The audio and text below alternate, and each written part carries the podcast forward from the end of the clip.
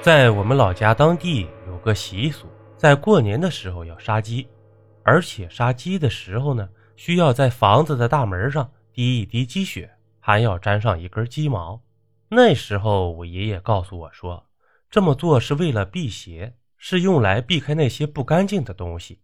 而我们兄弟几个小时候一直觉得老太太的这些举动啊，就是迷信和愚昧，因为我们从小就受到教育。在这个世界上，哪会有那些东西的存在呢？于是又是一年的春节，大过年的，一大家子人全都聚在一起，又是祭祀祖宗，又是做年夜饭，非常的热闹。因为奶奶是跟着老姑一起，所以我们就在老姑家的堂屋里吃年夜饭。因为一大家子人，人数不少，而堂屋的地方呢，非常的宽敞。可我堂弟却不怎么喜欢这个堂屋。因为这个房子呀是一栋老房子，房子的年代久了，就总是有一股恶心的反潮的味儿。还有就是堂屋旁边奶奶的卧室里还放着去年我奶奶提前给自己准备的棺材，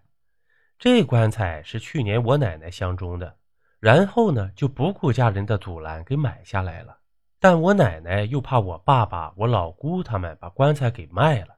结果就放在自己的卧室里。天天看着才放心。那天晚上，大人们在饭桌上推杯换盏，我爸爸还有几个叔叔和姑父全都喝醉了。大家一边围着炉子醒酒，一边唠家常。当时我老姑父坐在躺椅上，身上还铺着一件军大衣。这个躺椅是我爷爷生前最喜欢的，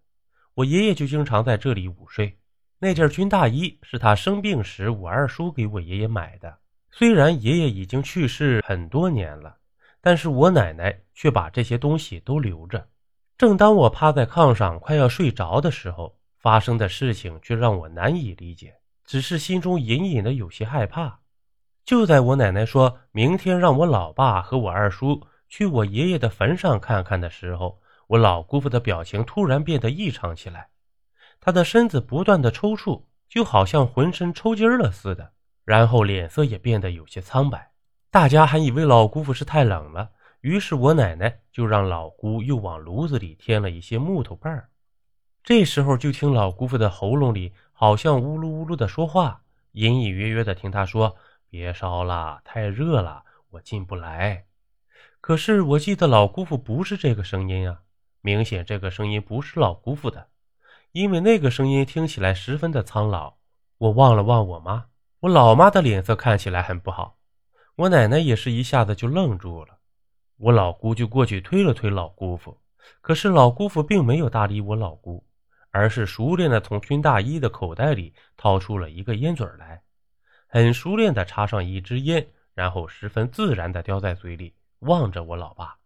那个烟嘴是我爷爷在世的时候经常用的，不过在我爷爷去世之后啊，我就再也没见过他了。曾经奶奶还专门的找过，想给爷爷下葬的时候一起埋给爷爷，可是一直都没有找到。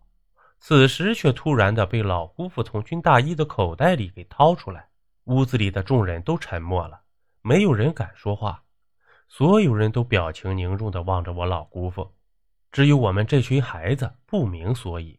突然，我奶奶急忙叫哥哥姐姐们。带着我和一众弟弟妹妹去院子里放鞭炮，将一堆孩子支走。当时我堂弟走在最后头，临出门的时候呢，他回头看了一眼，就见到老姑父看着他在笑，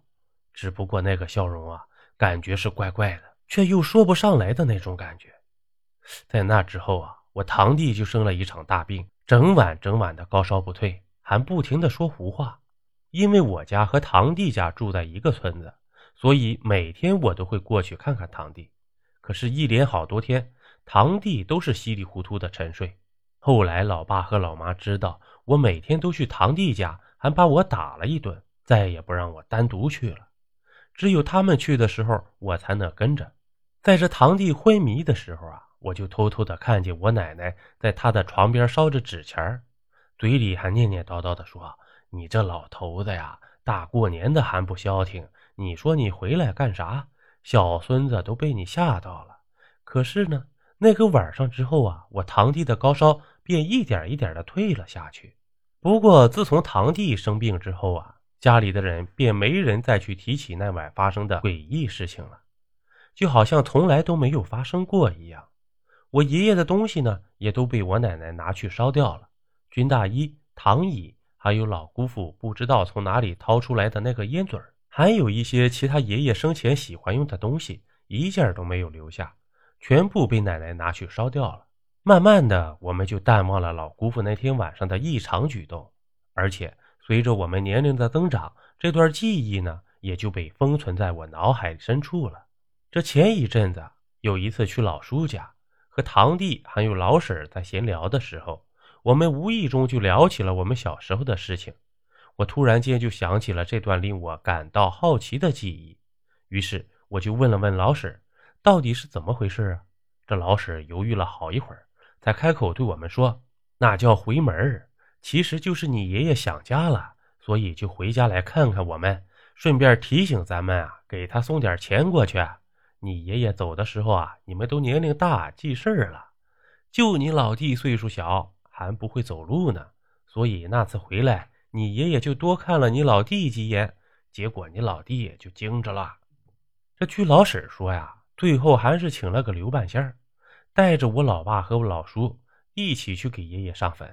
这烧了不少纸钱和纸牛、纸马之类的。因为我爷爷这种回门，并不是有意害人。这刘半仙儿也不好做法，只能当个和事佬，在爷爷的坟前说了不少的好话，说孩子们过年也不是故意忘了给他上坟，又说爷爷喜欢孩子也不能吓唬呀，还劝爷爷不要跟孙子们计较。这之后啊，又让我奶奶在家给爷爷烧纸，也跟爷爷说了不少的好话，求爷爷别缠着小孙子了。这堂弟呢，才慢慢好起来的。不过在那之后啊。每年过年，我们家里最大的事情就是全家一起提前去给爷爷上坟，一次都没有落下过。好了，故事讲完，感谢粉丝供稿，咱们下期见。